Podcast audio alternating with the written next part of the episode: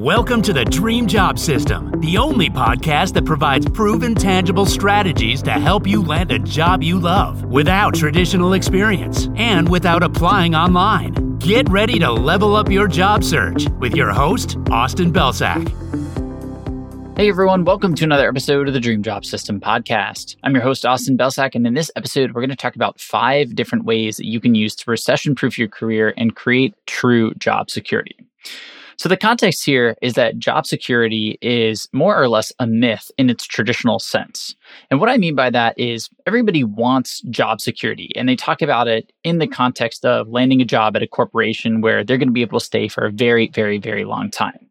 But the truth is, one company is not going to be able to offer you that. And I think we've seen that now more than ever. It's always been true. We've always seen large companies at certain points in their history lay off large swaths of people. But I think now has been the sort of peak of that, especially with the types of companies that have laid people off. You know, companies like Google, Meta, Amazon, Microsoft, et cetera.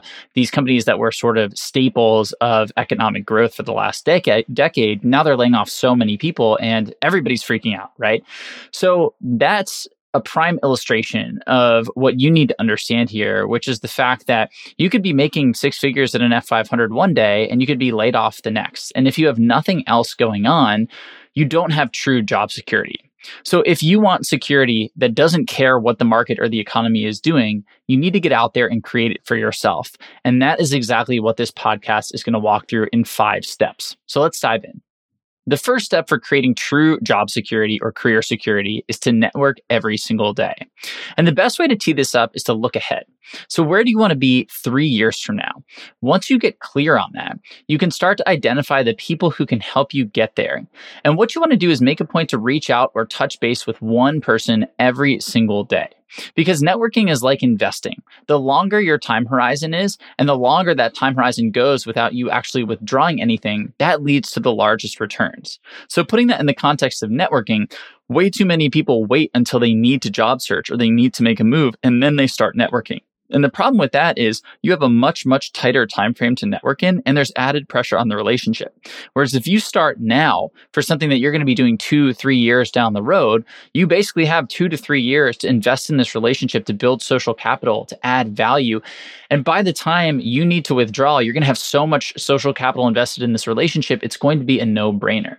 So when you make this part of your habitual routine, you're doing it on good days and bad days, you're doing it when you're employed or unemployed, you're doing it working at your dream job job or just a stepping stone job or anything in between, if you do this every single day, that is the easiest first step that you can take to creating true career security for yourself.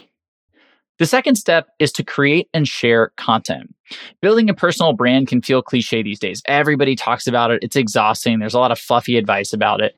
But having a group of people that follows you and that supports you is one of the easiest ways to create that security for yourself. Because one, it makes you more valuable to future employers. If you have an audience that cares about what you think, that is influenced by your takes, that's going to take your recommendation or at least look at you for a recommendation or for some information that is going to impact what the company is offering, that's going to make you more valuable to future employers. And on top of that, it's going to open doors for you. So through this content creation, people are going to get to know you as an authority or an expert, and everybody wants authorities and experts to work for them. So you're going to start to get inbound opportunities from other companies offering you jobs. And that doesn't mean you have to take them up on it, but just knowing that those are available, that those are out there means that at any given point, whether you're laid off and it's, you know, not of your own free will, or whether you just decide it's the right time to leave, you're going to have these opportunities at every step of the journey. And then finally, you can leverage it to build multiple income streams. And that's really the key here when it comes to security. I think most people, when they think of job security, what they really want is financial security, right? Because nobody would, would be happy if the company said, Hey, we'll keep you on but we're not going to pay you anything and we expect you to do your full time job.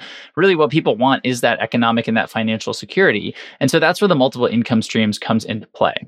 And that brings me to my third tip, which is to create multiple income streams. You never ever want your eggs all in one basket. If 100% of your income comes from the salary that you're making from your company, that is not a great place to be just because if something were to happen to your job, to that company, then you go from 100 to zero very, very quickly.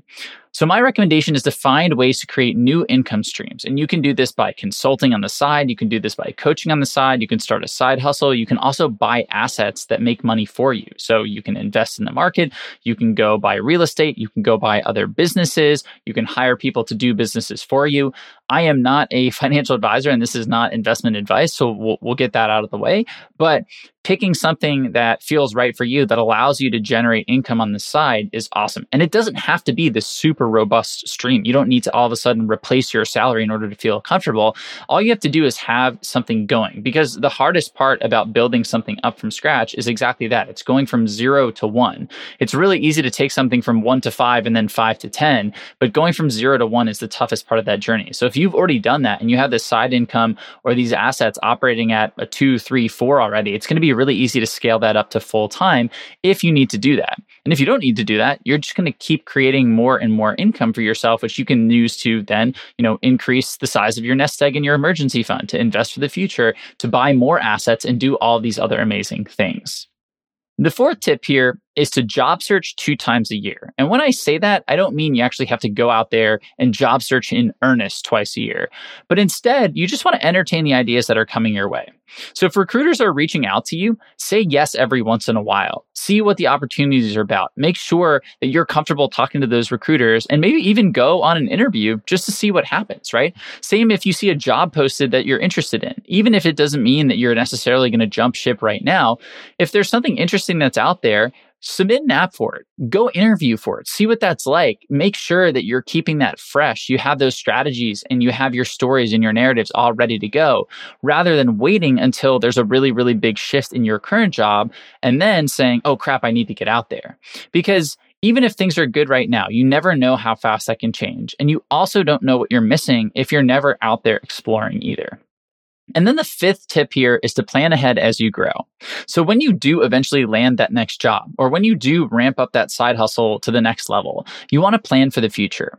So the easiest thing to do is just take that raise and go out there and buy nicer things, right? Lifestyle inflation. You maybe go buy a better car, you buy nicer clothes, you do this, that, and the other thing. But don't just do that. Instead, the first step should be to allocate some of it to an emergency fund. The next step is to take some of it and plan for the future, right? Maybe increase the amount that you're saving for retirement. And then third, use some of it to invest in income generating assets. Like we said, use it to create those multiple streams of income, whatever those look like for you. You want to pay your future self first before you pay your current self, because if you do that, you're going to have much, much more stability. You're not going to be quite as affected by shifts and changes in the economy or the market. So that's it for today. Thank you as always for listening, and I will see you in the next episode of the podcast.